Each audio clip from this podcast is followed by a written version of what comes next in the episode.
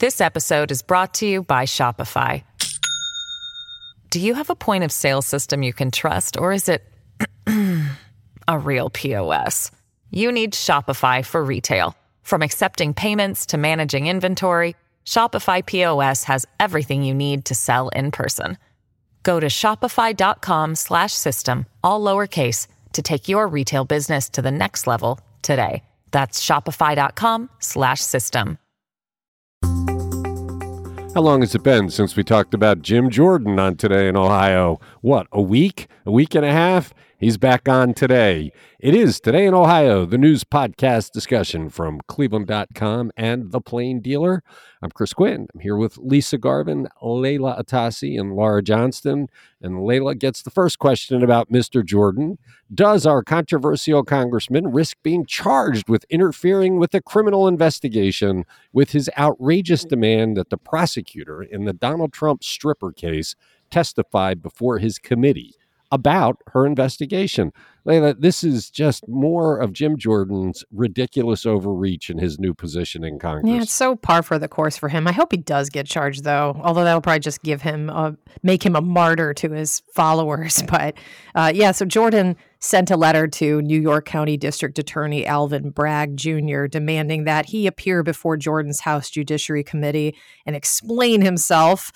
In the letter, Jordan said, quote, your decision to pursue such a politically motivated prosecution while adopting progressive criminal justice policies that allow career, career criminals to run the streets of Manhattan requires congressional scrutiny about how public safety funds appropriated by Congress are implemented by local law enforcement agencies. I mean, it's your standard political false equivalency here. But the letter also notes that the Justice Department already examined the Stormy Daniels hush payment scandal and passed on on pursuing it. Jordan says the prosecutor himself even put the case on ice for a while and and it only picked up steam again after Trump announced his candidacy for president in 20, for president in 2024. The letter demands all kinds of documents and communications related to the investigation and the receipt and use of federal funds. And, and Jordan wants a transcribed interview with Bragg himself. A spokesperson for Bragg's office basically said Jordan can buzz off. He said the office won't be intimidated by attempts to undermine the justice process, nor will we be let base will we let baseless accusations deter us from fairly applying the law. So I don't know. What do you think? You think uh, he's really crossed the line this time, as opposed yeah, to kind I, of crossing the line or mostly crossing the line? Yeah, I, I, mean, you just can't interfere with a criminal investigation. We, have had. We're going to do a story. We've had Ohio politicians get charged with crimes for abusing their campaign accounts. That's a, you're not allowed to do it. That's why we have the laws. If the New York prosecutor believes and has evidence that Donald Trump violated campaign finance laws, then he should be charged with a crime. Then a jury should decide his fate.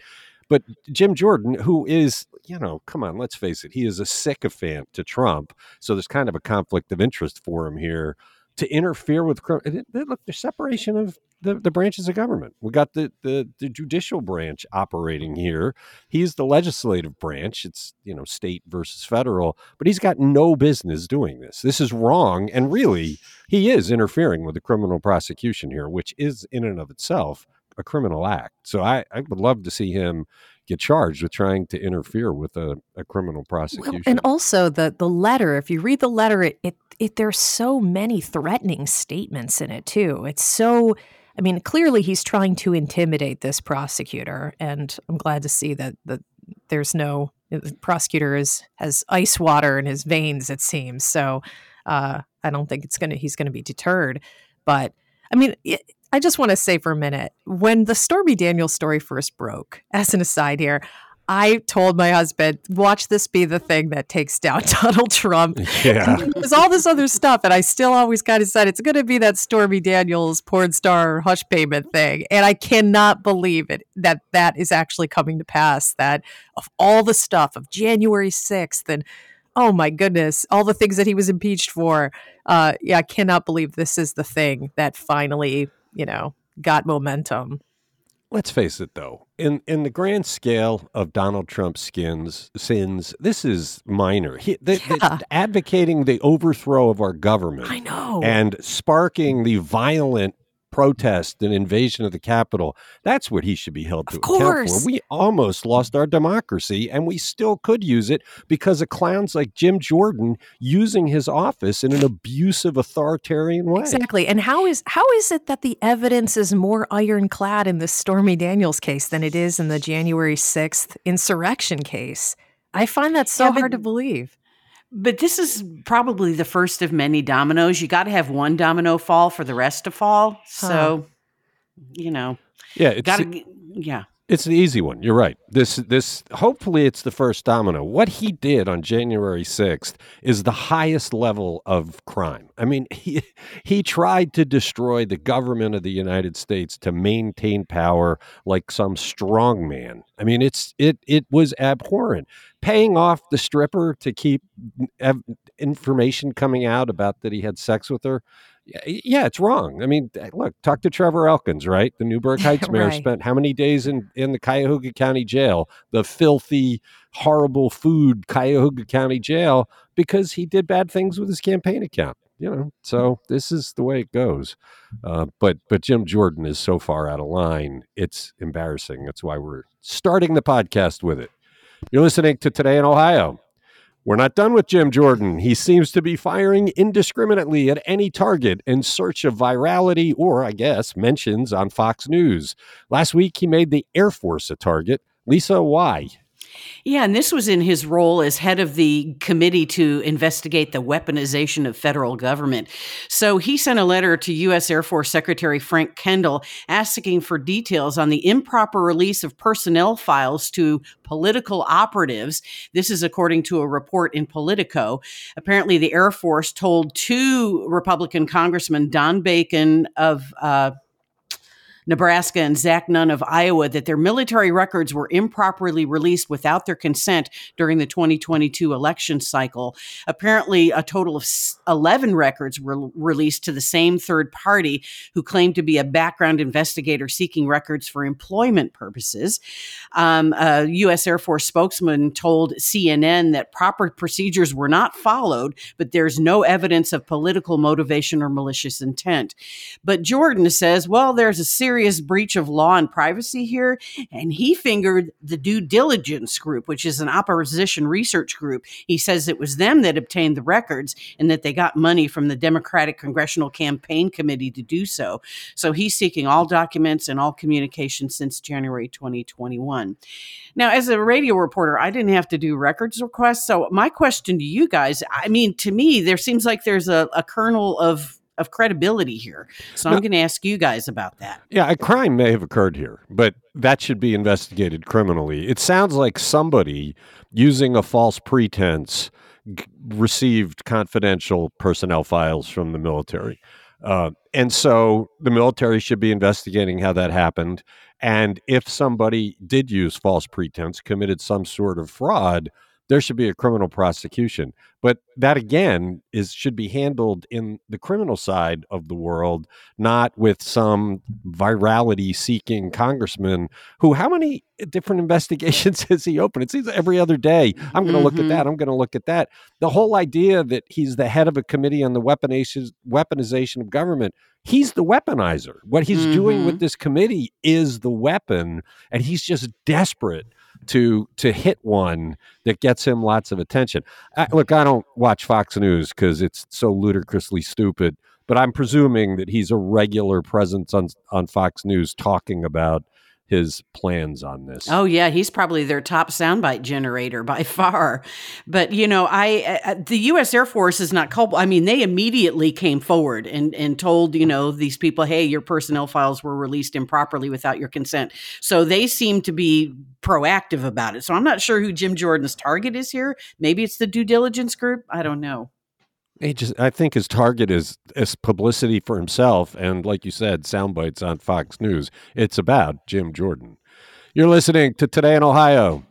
Winter is officially over. How rare was the warm, mostly snow free months since winter began with a blizzard back just before Christmas? And Laura, can we say once and for all that the old Farmer's Almanac had no idea what it is talking about and really never did? I think that's clear at this point. I vaguely remembered reporting what the almanac said that it was going to be a snowy winter, but I, you know, we went back and read these exact stories. And on August 23rd, we had a story that said the season's looking unseasonably cold and snowy for all of Ohio, according to that yeah. publication. They thought it would be have more than that, average 64 inches of snow for the season. Uh, also, the north central states were exp- supposed to experience extremely cold temperatures down to 40 degrees below zero during man- January. Obviously, that did not happen. I did like that they are so specific on the almanac, saying that we should have uh, you know that we should have a, a fast start to the winter and a cold start. And i guess they got that right because i do know the ski hill opened about two weeks earlier than it did in December of 2021. But yeah, we had the blizzard. We did I have mean, the we blizzard. did have the blizzard. Although there was almost no snow in that blizzard, it just was very cold, windy, and white out with the snow that fell. Absolutely. But only 22.7 inches of snow fell from October through Sunday afternoon. That mm. was the lowest amount in the last 50 years. Meanwhile, high temperatures have been much warmer than usual. The average temperature from each month at the start of the winter has been higher, and that's uh, as of records that go back to 1871. The only winter warmer was in 1931, 1932.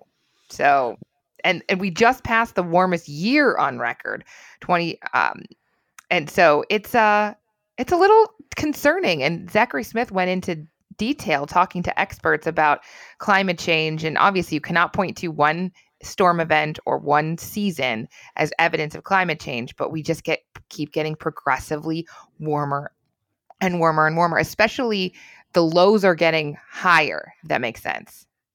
What was interesting is that winter did manage to squeeze out a few extra inches in the final hours before we hit. I mean, this past weekend was the most wintry weather we'd seen probably since Christmas. Right, mm-hmm. right. It came down hard. It was white out. And some mm-hmm. people, like Lisa, got eight inches. Others, like me, got four. And it was one of those where you're looking at it going, "Come on, we just finished the best winter ever. Why are you wrecking I it?" literally had pulled out like the deck paint to paint my swing set, and I was like, "And it's snowing." I mean, yeah, it was. But it, it's all melted. It's all going yeah. away fast. So it's uh, the beauty of a March snow is it doesn't stick around long. And to give people a sense of the beauty ahead, we covered the front page of the Plain Dealer with beautiful photographs of spring budding forth. Our team of photographers went out on the first day of spring to get it. Check it out. It's good stuff. This, the pictures are also on cleveland.com. You're listening to Today in Ohio.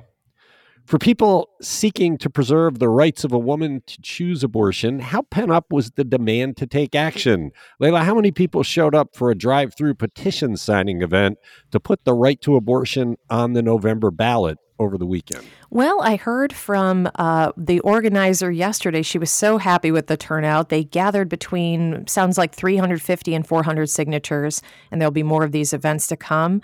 I'm hoping for a West Side location, but but this is such a great way to uh, to gather signatures. There's so many people who are eager to sign, and they don't want to wait until they happen to cross paths with someone with a petition. And the drive up method makes it so easy for people and so safe, especially if there is going to be any kind of you know opposition that shows up to these things.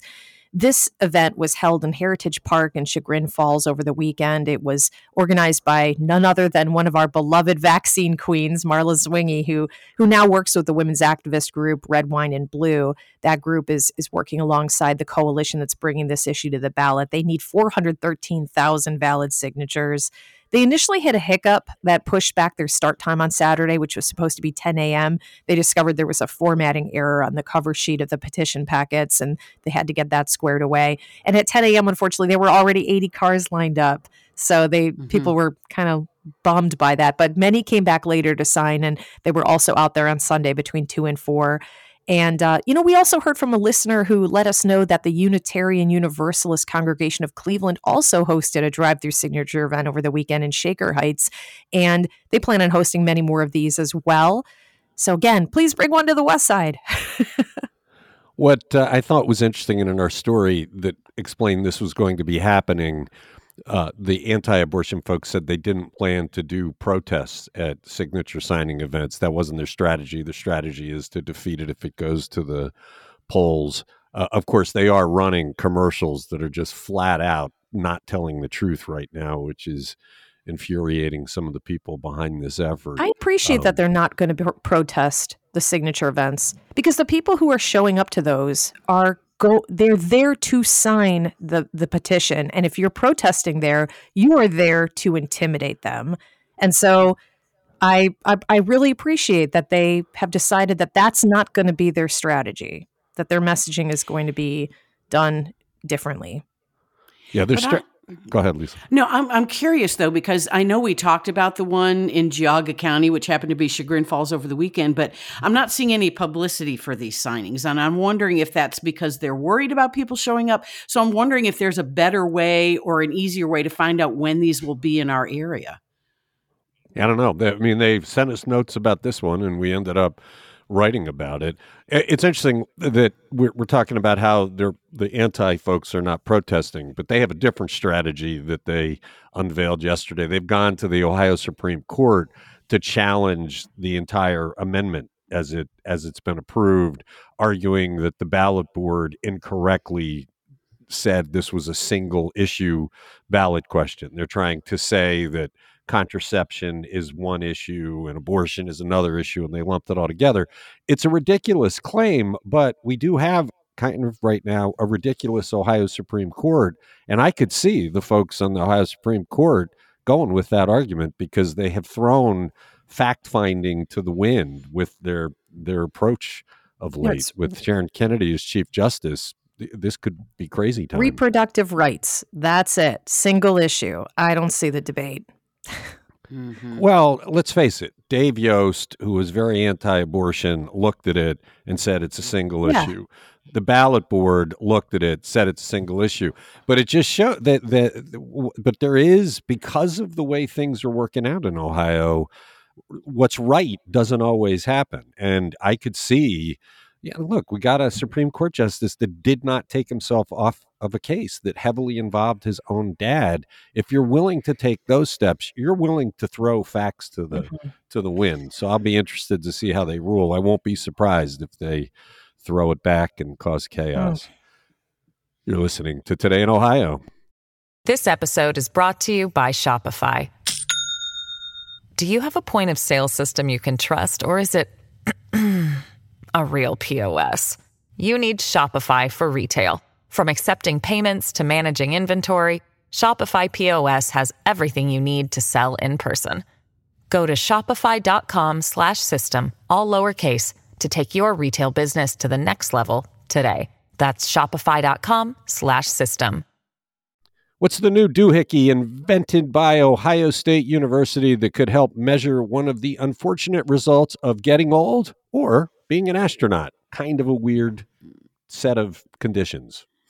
Yeah, this is, uh, and they worked in com- in uh, collaboration with NASA to create this device. That what it does is it assesses muscle wasting and atrophy that is seen among astronauts who spend any time in space. Also, people who are aging or inactive or immobile, or they have degenerative diseases. So it looks like a blood pressure cuff, and it's wrapped around your arm. It has a special thread that d- conducts electricity. So as muscle grows or shrinks, the shape of the the cuff and the electrical properties change so they can measure you know how much the loss is. This is the first known attempt to monitor uh, muscle atrophy with wearable devices. It builds on previous research by lead author and graduate student aliana rice. Uh, she's been creating health sensors for nasa. Um, astronauts can lose up to 20% of muscle and bone density, even on very short missions. And there's not much data on longer missions, like people who spend time in the International Space Station. So the next phase is to connect these sensors to a mobile app that would relay data immediately to healthcare providers. And it would also integrate other health sensors that are measuring other health issues.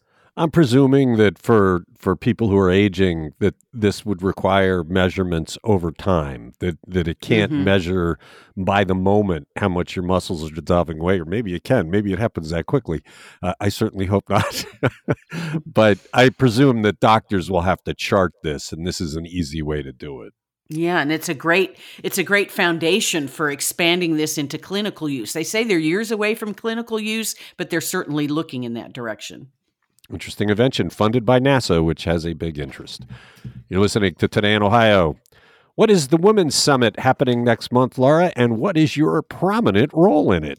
Well, I get to welcome participants and moderate three panels, including on women in the construction industry and being a boss. So it's going to be a really cool event. It's we've had it for the last four years, sponsored by Cleveland.com and the Plain Dealer. It's a new version of Mentoring Monday, which had been held virtually during the pandemic, and then in our old newsroom last year, it was just the morning. Now it's not a Monday; it's on a Thursday, April twentieth. It's at Cleveland State University, and it goes through the afternoon, so you have a lot more time for career building. I believe it's um, nine to Be roundtable discussions, breakout sessions, mentoring opportunities, and for some really cool speakers. Uh, Callie Brownson, the assistant wide receivers coach for the Cleveland Browns, and we've got two of our Browns reporters, Mary Kay Cabot and Ashley Bastock, are going to be there. Uh, the president of Cleveland Neighborhood Progress is going to speak about owning your own success. So, really cool time to like take a break, concentrate on your career, meet other women in Cleveland who are focusing on their careers and yeah, get something out of it.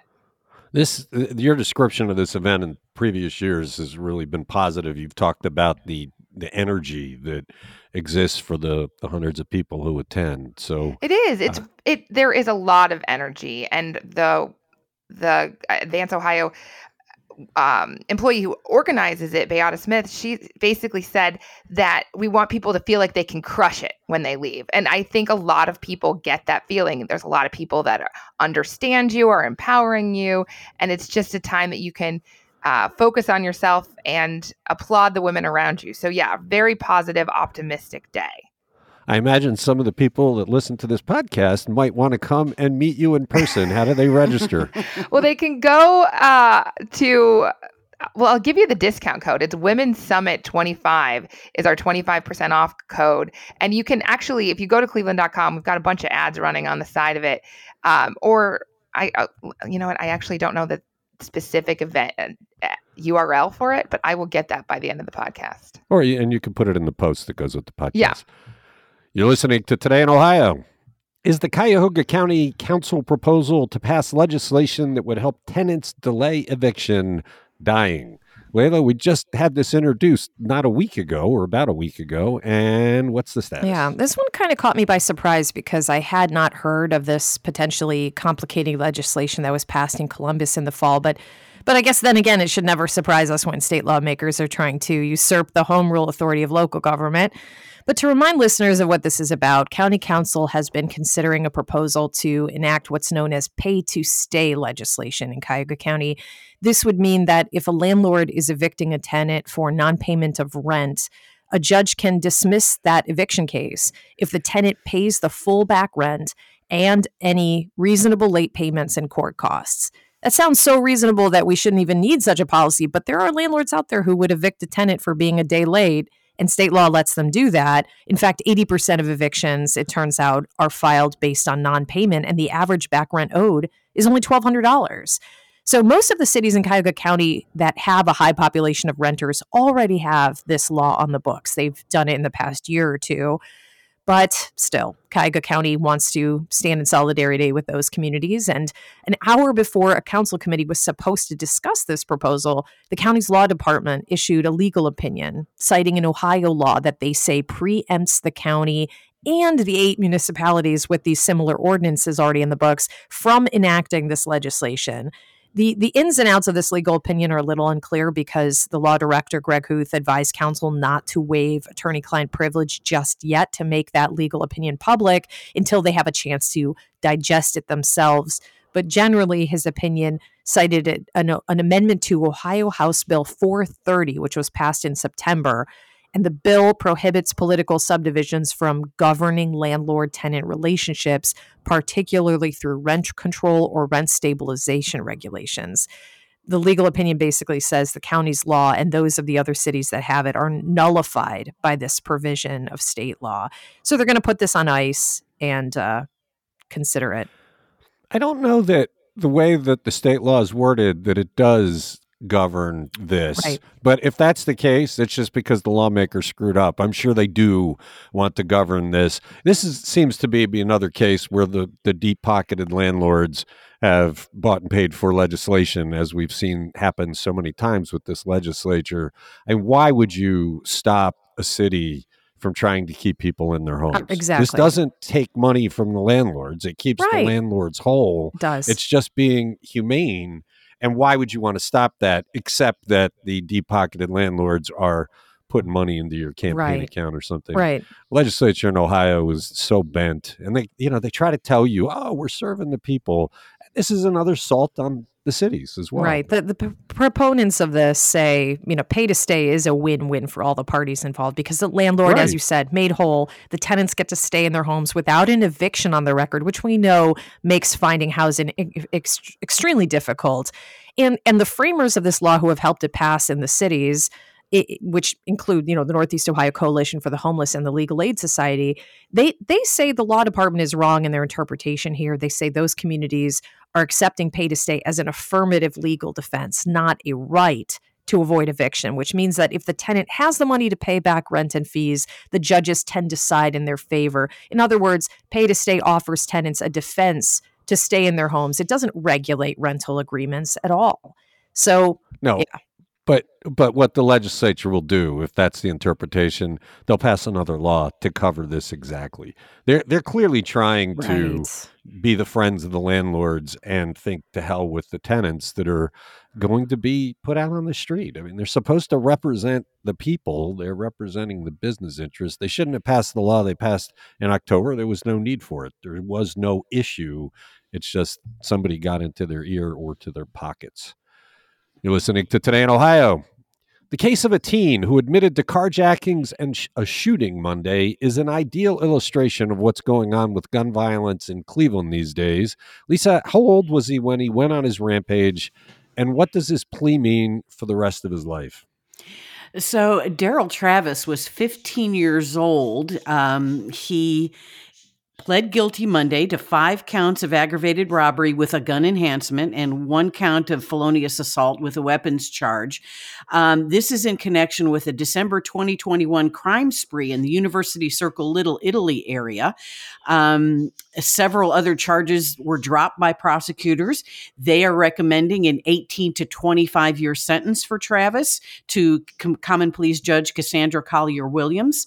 Um, the judge did reject the prosecutor's request to revoke Travis's bond. So right now he is um, taking online courses. He's on house arrest with an ankle monitor, and this will be how it is until you know, during his pre-sentencing investigation. So uh, there was a this crime spree started December nineteenth of 2021. People getting robbed, and and then one of the incidents. Uh, he allegedly shot a 23 year old Case Western Reserve University student who was sitting in her car at Random Road in Mayfield. Um, she got out of the car. He took the car, but he shot her twice in the stomach before he drove off. Um, he was arrested two days later, and the victim reported that the gun that was used had a green laser sight. And when Travis was arrested, he had a gun with a green laser sight. So, yeah, uh, Judge Collier Williams said, This is one of the youngest people I've had before me. I, I what I can't get over, he was 14 during the spree. He's 15 now. And it was what, a seven day crime spree Mm-hmm. that something you did at age 14, and it was horrible what he did. He made people suffer and scared to death. But it's gonna it's it's the end of his life. I mean, he'll be gone for 20 years for something he did when he was 14. And you think back to what you were doing when you were age 14, something is so wrong with this picture. And this kid was not born a criminal. What happened during his short 14 years that could could turn him into somebody that would do such cruel things? And you know, I thought that, you know, when I read the story and I saw that we mentioned his name, I thought, do we do that for 15 years old people? But he was charged as an adult, Right. which is, yeah. once pe- somebody's charged as an adult, we use the name. I, I, I just this this is so symptomatic of of what's going on in Cleveland. It- it- this is a failure of society. How do you blame a fourteen year old? I, I just it's one of those. I get why the prosecutors wanted to lock him up. He he risked people's lives. He did horrible things. but he's still a kid, and his life, for all intents and purposes, is over. I, it's one of the most tragic cases you've seen. Uh, mm. the, the trail of suffering he left, and what is going to happen to him. You're listening to Today in Ohio. Laura, do we have a candidate for next year's Ohio Supreme Court race already? Yeah, weren't you ready to get into the campaign for next year? I feel like we just had an election about it. But this is Hamilton County Common Pleas Judge Megan E. Shanahan. She's a Republican. She announced last week she's going to run for the Ohio Supreme Court in 2024. She could challenge either Justices Melody Stewart or Michael Donnelly. Those are both Democrats up for reelection. Donnelly says he's definitely running. Um, Melody Stewart hasn't been as clear cut, but it's expected she's going to. Um, Shanahan has been a judge for 11 years, and she says she there needs to be more justices that put the Constitution above Oh politics. God. I mean, I, I don't know that you can argue with that statement, right? Like, we should have a Constitution that's above politics. Yeah, we um, we also need a constitution probably that would put the Supreme Court into districts because we're going to end up with a whole lot of non-representation of urban areas in the state, and that leads to the home rule decisions and things we've seen because parties are listed on the ballot now. Uh, a Democrat will have a very hard time being elected, which is going to leave the cities without representation on the court. She's very likely to win because She- of that. She's been one of the top vote getters in Hamilton County for years. And yeah, she's going to have an R next to her name. So that gives her, you know, a leg up in Ohio. and they're off. You're listening to Today in Ohio. That's it for Tuesday. Thanks, Lisa. Thanks, Laura. Thanks, Leila. Thanks to everybody who listens to the podcast. We'll be back Wednesday with some more news.